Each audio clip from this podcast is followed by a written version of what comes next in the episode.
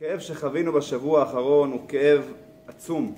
הצער שכולנו נמצאים בו הוא מאוד גדול, אבל יחד עם זאת יש לנו גם את הציפייה המתוחה לקראת העתיד, לקראת המלחמה שנמצאת בפתח, וכולנו מתפללים לניצחון מוחץ בעזרת השם על האויב האכזרי.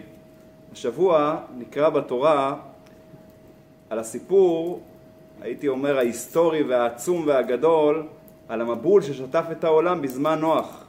שם, אגב, מתבטא בפסוק, בביטוי כל כך רלוונטי להיום, כי מלאה הארץ חמאס. מישהו העיר לי דבר מעניין, שבתרגום אונקלוס הוא כותב, התמליאת ערה חטופין. התמלא הארץ חטופין, חטופים. זה הערה מעניינת. אבל אפשר לדמות את המצב שלנו כיום לסוג של מבול, בלבול קשה שעובר עלינו, מבול של נרצחים, פצועים, חטופים, מבול של טילים שאנחנו חווים. וכאן נשאלת השאלה שמרחפת ככה בחלל כל הזמן, איך נשרוד את המבול הקשה ששטף אותנו בשמחת תורה? איך נתמודד עם המלחמה שבפתח והיו מדרום וגם היו מצפון שהוא לא פחות מטריד? כדי לקבל תשובות לתקופה ההיסטורית וההיסטרית שבה אנחנו נמצאים, כדאי ללמוד מההיסטוריה של העולם. פרשת השבוע מספרת לנו שני סיפורים היסטוריים משמעותיים בתולדות האנושות. סיפור אחד של דור המבול, סיפור השני הוא של דור הפלגה. המשנה בפרקי אבות מתבטאת על הדורות האלו בביטוי הזה, שכל הדורות היו מכעיסים ובאים. אותם דורות של דור המבול ודור הפלגה הם חטאו לאלוקים, הכעיסו אותו. מה היה הכעס הם הכעיסו את הקדוש ברוך הוא? דור המבול בו מלא הארץ חמאס כמו שהזכרנו גזל הם היו רעים ואכזריים מאוד אחד כלפי השני. ודור הפלגה הם ביקשו לבנות מגדל וראשו בשמיים הם רצו להילחם בבורא העולם שני הסיפורים מספרים על אנשים רעים וחטאים אבל סוף הסיפור שלהם שונה לחלוטין. דור המבול חווה את חורבן העולם, העולם הוכחד, המבול הציף את כל העולם כולו, ומי נשאר לאחר מכן? נוח, אשתו, בניו ונשי בניו, נוח ומשפחתו בלבד. דור הפלגה לעומת זאת קיבל עונש אחר לחלוטין. אלוקים בלבל את שפתם והפיץ אותם לכל עבר. איזה עונש קשה יותר? עונש המבול שהוא אובדן וכליה, או עונש הפלגה שהוא גלות ושינוי מקום? לכאורה מובן מאליו שמה יותר קשה? המבול. למה? מבול ברגע שהורגים את כולם, מכחידים אותם. נשאלת השאלה, רק רגע, נשאלת השאלה, למה דווקא דור המבול נענש באופן קשה כל כך? השאלה גם מתחזקת אם נתבונן מה היה החטא שלהם. מה היה הסיבה שהקדוש ברוך הוא כעס עליהם? הסברנו קודם שדור המבול היו רעים אחד כלפי השני, ואילו דור הפלגה נלחמו נגד הקדוש ברוך הוא. נשאלת השאלה, איך יכול להיות שמי שנלחם בחברו מקבל עונש חמור, נכחד מן העולם, ואילו מי שנלחם בבורא העולם מקבל עונש הרבה יותר קל, סך הכל הגליה, שינוי, שינוי השפה. את השאלה הזאת שואל רש"י, ורש"י עונה תשובה מדהימה, היא כל כך חשובה כיום. דור המבול היו גזלנים, והייתה מריבה ביניהם, לכן הם נאבדו, ואילו היו נוהגים האהבה והאחווה ביניהם, אז למרות שהם היו חטאים, הם היו נשארים מהעולם. ומי היו האלו שנהגו אחווה? אלה היו דור הפלגה, הם היו חטאים, הם חטאו לקדוש ברוך הוא, נלחמו נגד הקדוש ברוך הוא, אבל בגלל האהבה והאחווה ביניהם, כמו שכתוב בפסוק, והיו כל הארץ שפה אחת ודברים אחדים, הם היו באחדות. אז למרות שהם חטאו כלפי הקדוש ברוך הוא, לכן הם ניצלו מעונש של כליה. ורש"י מסיים ואומר, למדת ששנואי המחלוקת וגדול השלום. כך רש"י מסיים את הקטע. כלומר, תחשבו מה זה, אנשים מתאגדים יחד, מה המטרה של ההתאגדות? להילחם בקדוש ברוך הוא, להילחם בבורא עולם. אבל עצם העובדה שהיה ביניהם שפה אחת ודברים אחדים, שהיה ביניהם אחדות, ערב טוב מאיר, אז האחדות שלהם הייתה שלילית. בכל זאת, העונש היה להפריד ביניהם. למה? כי יש להם התאגדות שלילית להפריד ביניהם, אבל הם נשארו בחיים. זה מה שרש"י מלמד אותנו. מהסיפור ההיסטורי הזה אנחנו מבינים מה יכול להציל אותנו, מה יכול להגן עלינו. אחדות. אפילו שהאחדות היא לא טובה, היא מצילה, כמו שהיה בדור הפלגה. על אחת כמה וכמה כאשר האחדות היא חיובית, זה הנשק הטוב ביותר היום לעם ישראל. פשוט להביע אחדות, אחדות ועוד פעם אחדות. זה הכוח של עם ישראל. על פי דברי רש"י, נוכל להבין דבר מדהים. חכמינו בפרקי אבות אומרים, בפרק החמישי, שני קטעים דומים מאוד. אני רוצה שתקשיבו לקטעים ותגידו לי מה ההבדל ביניהם. הקטע הראשון אומר כך: עשרה דורות מאדם ועד נוח, להודיע כמה ערך אפיים לפניו, שכל הדורות היו מכיסין ובאין עד שהביא עליהם את מי המבול. זה הקטע הראשון. קטע לאחר מכן מאוד דומה, ותקשיבו להבדלים. עשרה דורות מנוח ועד אברהם. להודיע כמה ערך אפיים לפניו, שכל הדורות היו מכיסים ובאים, עד שבא אברהם אבינו וקיבל שכר כולם. קטעים מאוד דומים, מה ההבדל ביניהם? השכר. השכר. איפה מוזכר השכר? רק בעשרה דורות מנוח ועד אברהם. בעשרה דורות מאדם עד נוח לא מוזכר שכר. מה מוזכר? שהיו מכיסין ובאין עד שהביא עליהם את מי המבול. איפה מוזכר שכר? בעשרה דורות מנוח ועד אברהם. נשאלת השאלה, למה רק לדור הפלגה שבין נוח לאברהם היה שכר? למה לדור המבול לא היה שכר? על פי מה שלמדנו קודם, נוכל, דברי רש"י, נוכל להבין את ההבדל. לדור הפלגה היה שכר מיוחד על מה? על האחדות שהייתה להם.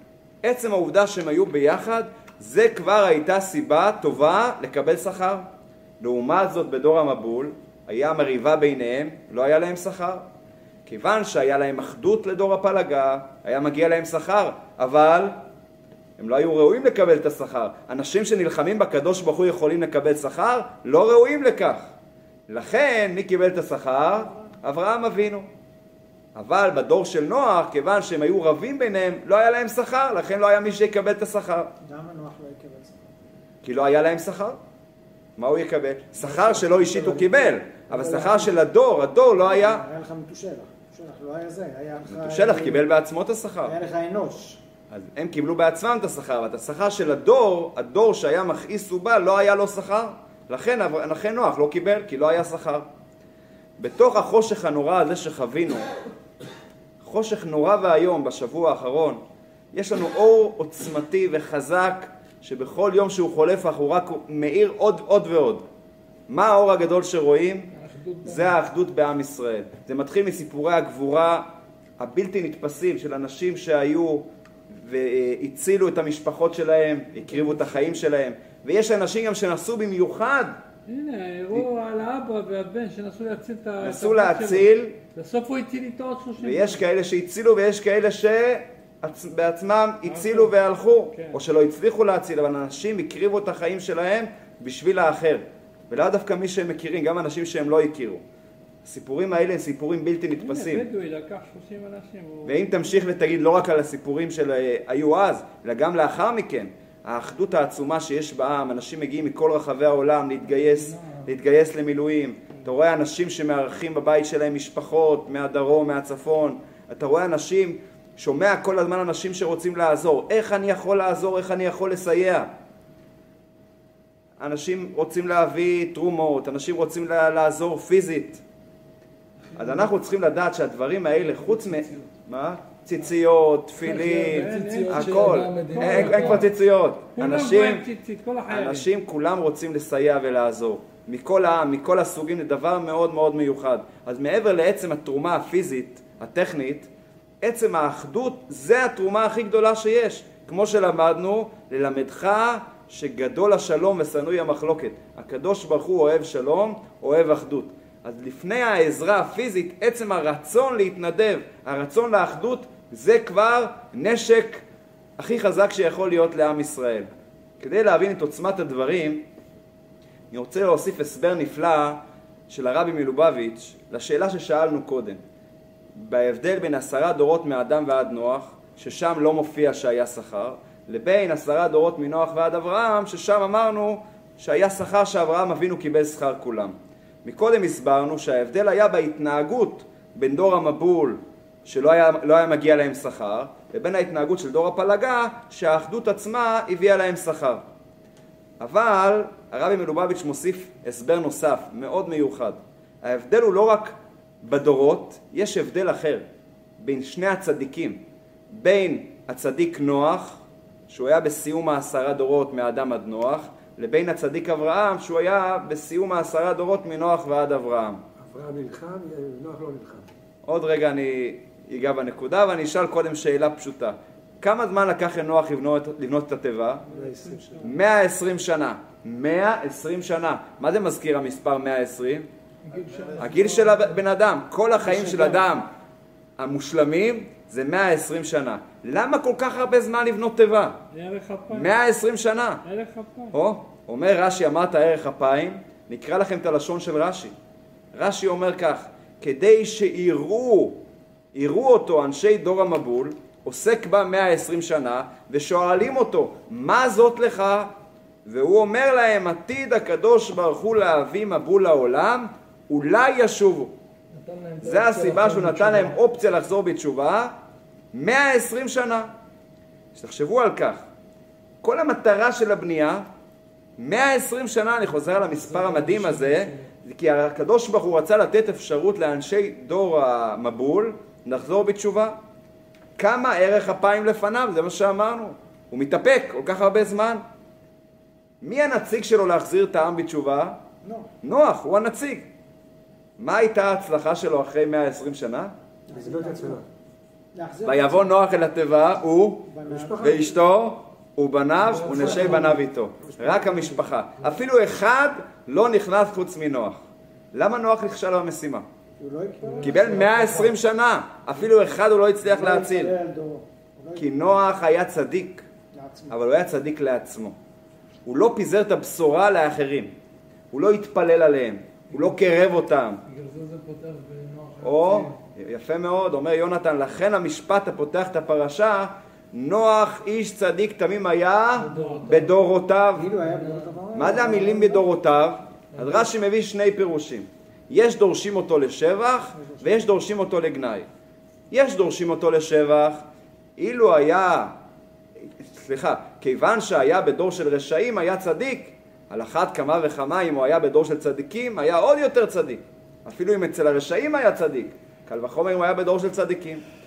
יש דורשים אותו לגנאי, וזה קשור לעניין שדיברנו עליו עכשיו, אומר רש"י ביטוי מדהים, אילו היה בדורו של אברהם, לא היה נחשב לכלום. זה מה שאומר רש"י. בדורותיו היה צדיק. אילו היה בדורו של אברהם, לא היה נחשב לכלום. תחשבו את הביטוי הזה. למה לא היה נחשב לכלום? כי אברהם אבינו היה בדיוק הפוך ממנו. הוא היה עשוי מזן אחר לחלוטין. אם נוח היה צדיק לעצמו, אברהם אבינו כל כולו היה רק למען האחר, למען הזולת. אברהם אבינו דואג לכולם. הוא דואג להכניס אורחים בגשמיות, הבית שלו פתוח הכנסת אורחים, אבל במקביל הוא גם מפיץ את הבשורה שיש אלוקים בעולם. הוא נלחם כנגד העולם כולו, לכן הוא נקרא בשם אברהם העברי. אומרים חז"ל, למה נקרא אברהם העברי? כל העולם כולו מצד אחד, ואברהם מהעבר השני. הוא כנגד כל העולם כולו. התעוזה שלו הובילה עד כדי כך שנמרוד הפיל אותו לכבשן האש. היה לו בנס הוא ניצל משם, היה נס, זה נקרא אור כסדים, הניסיון של אור כסדים. הוא ניצל ממוות, למה הוא ניצל ממוות? כי הוא נגד כל העולם כולו טען שיש אלוקים, שובר את הפסלים, משכנע את כולם. זה היה תפקידו של אברהם אבינו. הוא הצליח במשימה או לא? שימו לב למשפט שכתוב בתחילת הפרשה הבאה. בגלל זה הוא אבא שלנו, ולא נוח אבא שלנו. או, יפה מאוד. עוד דקה נגיע לזה שהוא אבא שלנו, אבל אני שואל אם הוא הצליח במשימה באמת להשפיע על בני דורו. שימו לב למה שכתוב בתחילת הפרשה הבאה. ויאמר השם אל אברהם, לך לך מארצך. הקדוש ברוך הוא אומר לו, תלך עכשיו, בגיל 75, תעזוב את הארץ שלך אל הארץ אשר הרקע. ואז שימו לב מה התורה אומרת. התורה אומרת כך: ויקח אברהם את שרה אשתו, ואת לוט בן אחיו, ואת כל רכושם, ואת הנפש אשר עשו בחרן. אברהם לוקח את אשתו, הוא לוקח את האחיין שלו, את לוט, הוא לוקח את הרכוש ואת הנפש אשר עשו בחרן. מה זה הנפש אשר עשו בחרן? אז רש"י מביא פירוש מדהים.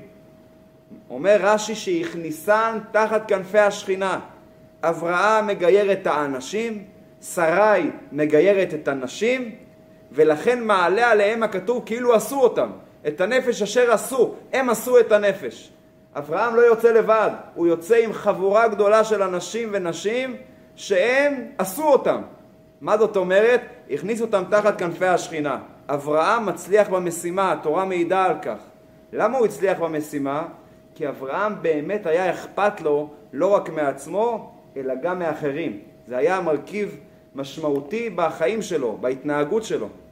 על פי זה מפרש הרבי מלובביץ' הסבר נפלא. זה ההבדל בין נוח לאברהם.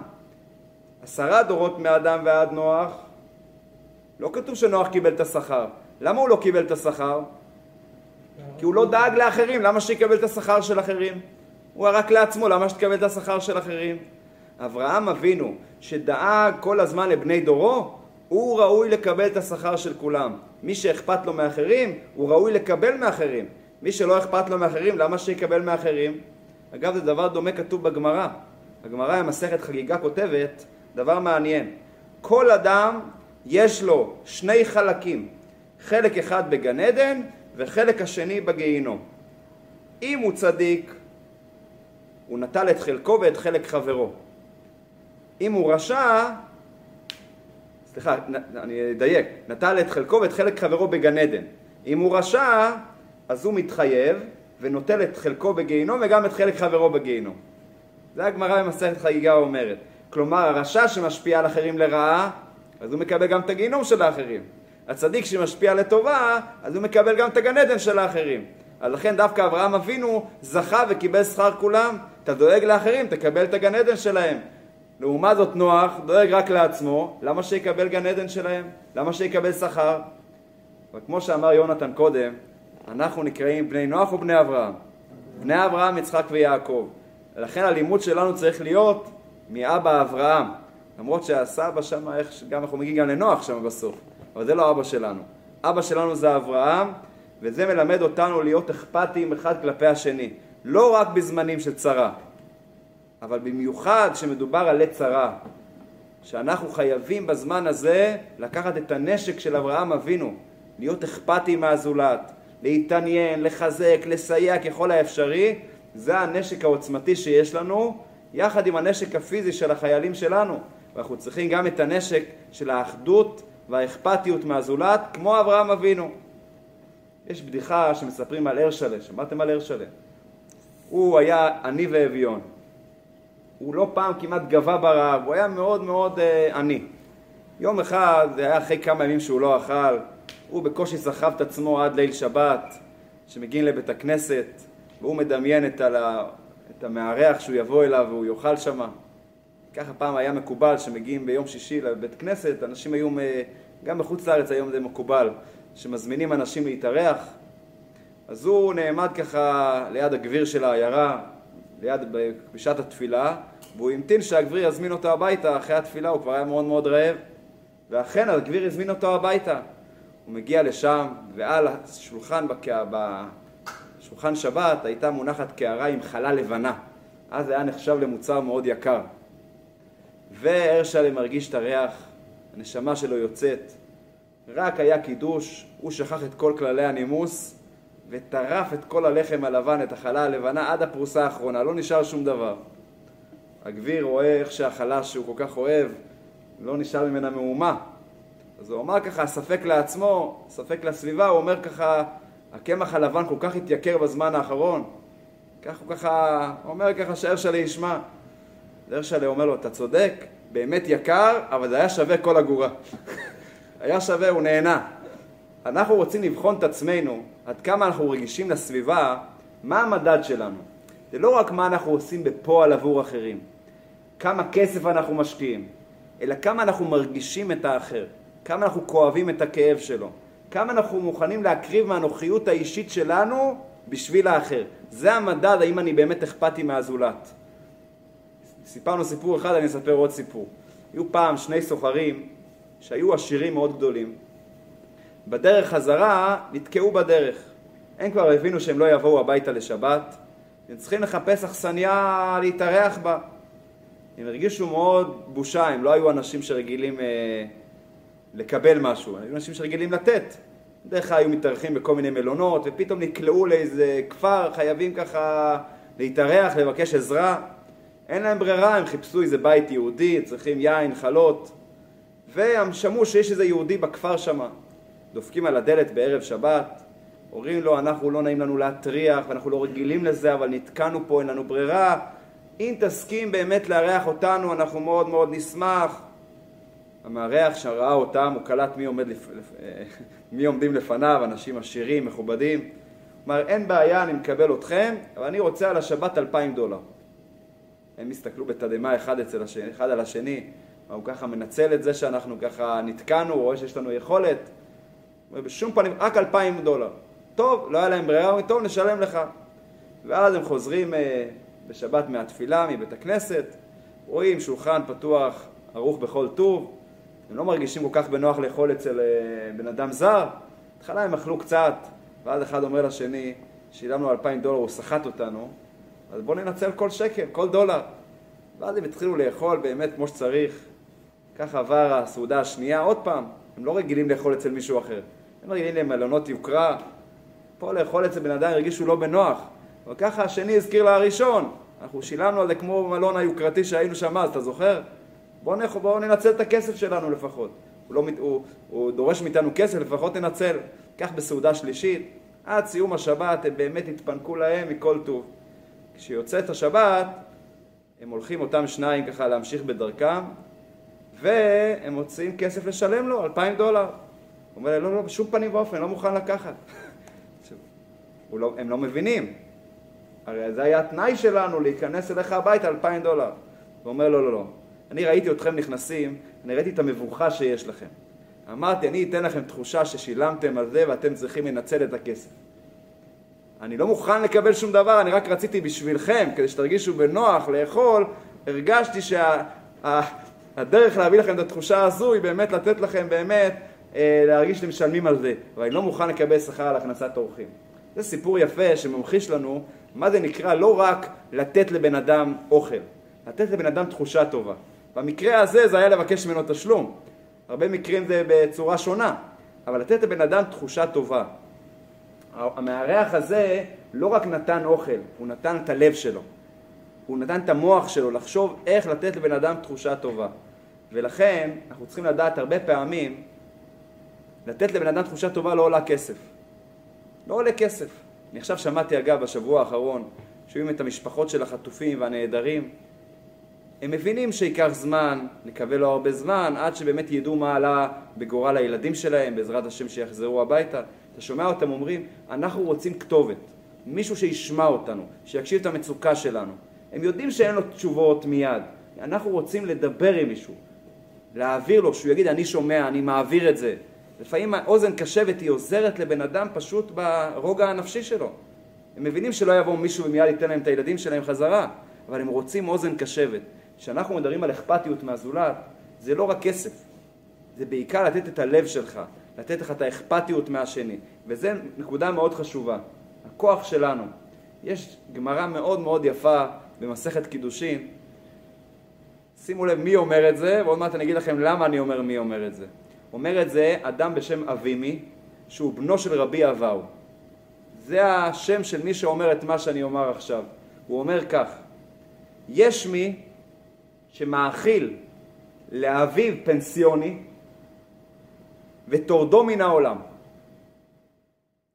ויש מטחינו ברחיים ומביאו לחיי העולם הבא. מה זאת אומרת? יש אדם שנותן לאבא שלו פנסיוני, פנסיוני זה עוף מאוד יקר ושמן שעולה הרבה כסף, והאכילה שהוא נותן לאבא שלו, טורדו מן העולם, מגיע לו עונש להתערד מן העולם. לעומתו יש אחד שמטריח את אבא שלו בריחיים. מה זאת אומרת? הוא מעביד אותו בריחיים. אתם מכירים את הגמרא הזאת? אתה מכיר את זה? ומביאו לחיי העולם הבא. בזכות זה הוא מגיע לחיי העולם הבא. איך יכול להיות? איפכא מסתברא. לכאורה זה בדיוק הפוך. אדם שנותן לאבא שלו אוכל טוב, מגיע לו שכר. אדם שמעביד את אבא שלו, מגיע לו עונש. אז רש"י מביא. או, רש"י מביא שני סיפורים מהתלמוד ירושלמי. שני הסיפורים האלה יסבירו את מה שלמדנו עכשיו. סיפור אחד, מעשה באחד, שהאכיל את אביו פסיוני. פעם אחת אמר לו אבא שלו, מאיפה לך כל העוף הזה, מאיפה כל האוכל שיש לך, איך השגת כל כך הרבה אוכל אה, משובח? אמר לו, אותו בן אומר לאבא שלו, סבא, מה אכפת לך? טחון ואכול. במילים בעברית, תאכל ותשתוק. אדם כזה הכיל את אבא שלו פסיוני, אבל תורדו מן העולם. היחס שהוא נתן לאבא שלו, אומרת הגמרא, מגיע לו על זה באמת להתערד מן העולם. ויש סיפור נוסף. סיפור השני מספר על אדם שהיה לו עבודה שהוא היה טוחן בריחיים. זה היה העבודה שלו. היה לו אבא זקן, מבוגר. יום אחד מגיעים מהמלכות ומבקשים מהאבא שלו לבוא לעבודת המלך. זה היה צו שמונה, לבוא לעבודת המלך. אומר הבן, עבודת המלך זה עבודה מאוד מאוד קשה. עבודה שאין לה קצבה, אין שעות, והמלך עושה מה שהוא רוצה. הוא אומר, אבא, בבקשה, תחליף אותי בעבודת הריחיים, שהיא עבודה קשה, ואני אלך לעבודה עוד יותר קשה, לעבודה של המלך. יש אה, מעביד את אבא שלו בריחיים וזוכה לחיי העולם הבא. הוא אמנם העביד את אבא שלו, אבל המטרה הייתה כדי לשמח את אבא שלו. כלומר, מה הנקודה פה? לא רק מה שאתה עושה, אלא איך אתה עושה, מה הכוונה שלך. אתה יכול לתת הרבה, אבל לגרום לאדם תחושה לא טובה. אתה יכול אפילו לתת לו עבודה ולגרום לו תחושה טובה. למה אמרתי מי אמר את זה? אמרנו אבימי שהיה בנו של רבי אבאו. הגמרא מסיימת דבר מעניין. הגמרא ממשיכה ואומרת שרבי אבאו, אבא של אבימי, שמע את מה שהבן שלו אומר, ואז הוא אומר, אני אספר לכם מי זה הבן שלי. מי זה אותו אבימי שאמר את מה שאמרנו קודם. אותו אבימי, אומרת הגמרא, היו לו חמישה בנים. חמישה נכדים של רבי אבאו. כל פעם שאני דופק בדלת של אה, הבן שלי, אבימי, אבימי רץ מהקצה שהוא נמצא וצועק, אני פותח, אני פותח. הוא לא נתן בשום פנים ואופן לאחד מהילדים לבוא ולפתוח. הוא רצה בעצמו לקיים מצוות כיבוד הורים. ואם זה לא מספיק, הגמרא מסיימת ואומרת שרבי אבאו מספר, פעם אחת ביקשתי, הייתי במיטה שוכב, ביקשתי מהבן שלי, אבימי, תביא לי בבקשה כוס מים. אבימי רץ להביא כוס מים, כשהוא חוזר אני כבר נרדמתי. אז אבימי נשאר עם הכוס מים בידו עד שהתעוררתי. כי ביקשתי כוס מים, אז הוא המתין, הוא לא רצה להעיר אותי. זה היה אותו אבימי שהסביר שיש אדם שמאכיל פסיוני וטורדו מן העולם, ויש אחד שמטחינו ברכיים וזוכה לחיי העולם הבא. הימים בהם אנחנו נמצאים כיום, בין שמחת תורה לבין זין בחשוון, זה ימים שמבטאים יותר מכל מה זה נקרא אכפתיות מהזולת. בשמחת תורה התפללנו את תפילת הגשם. והתחלנו להזכיר בתפילה, משיב הרוח ומוריד הגשם, לשבח את הקדוש ברוך הוא שנותן לנו גשם. מה עוד לא התחלנו להגיד? ותן טל ומטר לברכה. עוד לא התחלנו לבקש גשם. התחלנו להזכיר את הגשם. לא התחלנו לבקש את הגשם. מה הסיבה? למה לא התחלנו לבקש גשם? אומרים חכמינו שבאמת זמן הגשמים הוא מתי? בסוכות. אבל למה אנחנו ממתינים שבועיים עד ז' בחשוון, שזה מוצאי שבת הקרובה, שאז נתחיל לבקש ותן טל ומטר לברכה. כדי שהאחרון שבישראל יגיע לנהר פרת, יגיע לביתו. עם ישראל בתקופת בית המקדש היו עולים כולם לרגל בחג הסוכות. מכל חלקי הארץ היו באים יהודים לבית המקדש. אחרי שמחת תורה, כל אחד חוזר לביתו. המרחק הגדול ביותר מנקודת בית המקדש לבית, זה היה לוקח חמישה עשר יום. כל עם ישראל ממתין עד שאחרון שבישראל יבוא הביתה ולא יסתבך בדרך שיהיה דרכים בוציות. כלומר, הגשם זה היה מקור הפרנסה, זה היה המרכיב הראשי בפרנסה, החקלאות אז הייתה המנוע הראשי של הכלכלה. ולמה עם ישראל לא מבקש את הפרנסה, את הגשם? כי יש יהודי אחד, אחרון שבישראל, שיהיה לו חוויה של אי נעימות. רק תזכרו שכתוב בגמרא, התפללנו את זה גם ביום כיפור, שהכהן הגדול היה מתפלל בבית המקדש, בקודש הקודשים, תפילה קצרה. כמה מילים. מה היה אחד המילים שהוא היה אומר? אל ייכנסו תפילת עוברי דרכים לפניך. שיהודי באמצע החורף הולך ואומר, רק שלא יבוא גשם עכשיו, אני בדרך. הוא פוחד מהגשם. אם כל אחד, הקדוש ברוך הוא יקשיב לתפילתו, תמיד יש אנשים שהולכים בדרך, נכון? אז לכן זה היה בקשתו של הכהן הגדול. וכאן כל עם ישראל נמנע 15 יום כדי שיהודי לא, לא יירטב בדרך. ורק אז מתחילים לבקש. אז התקופה הזאת זה מסר מאוד חשוב, צריכים להיות אכפתי מכל יהודי ויהודי, אפילו האחרון שבישראל. זאת אומרת שכל החטופים עד מוצאי שבת פה. בעזרת השם. אנחנו צריכים להיות אכפתים קודם כל, שאנחנו נהיה באחדות, אז בעזרת השם אנחנו נזכה להגנה של הקדוש ברוך הוא. קודם כל שהחיילים ינצחו ניצחון מוחץ את האויב. שיהיה ונהפוך הוא, אשר ישלטו היהודים המה בשונאיהם.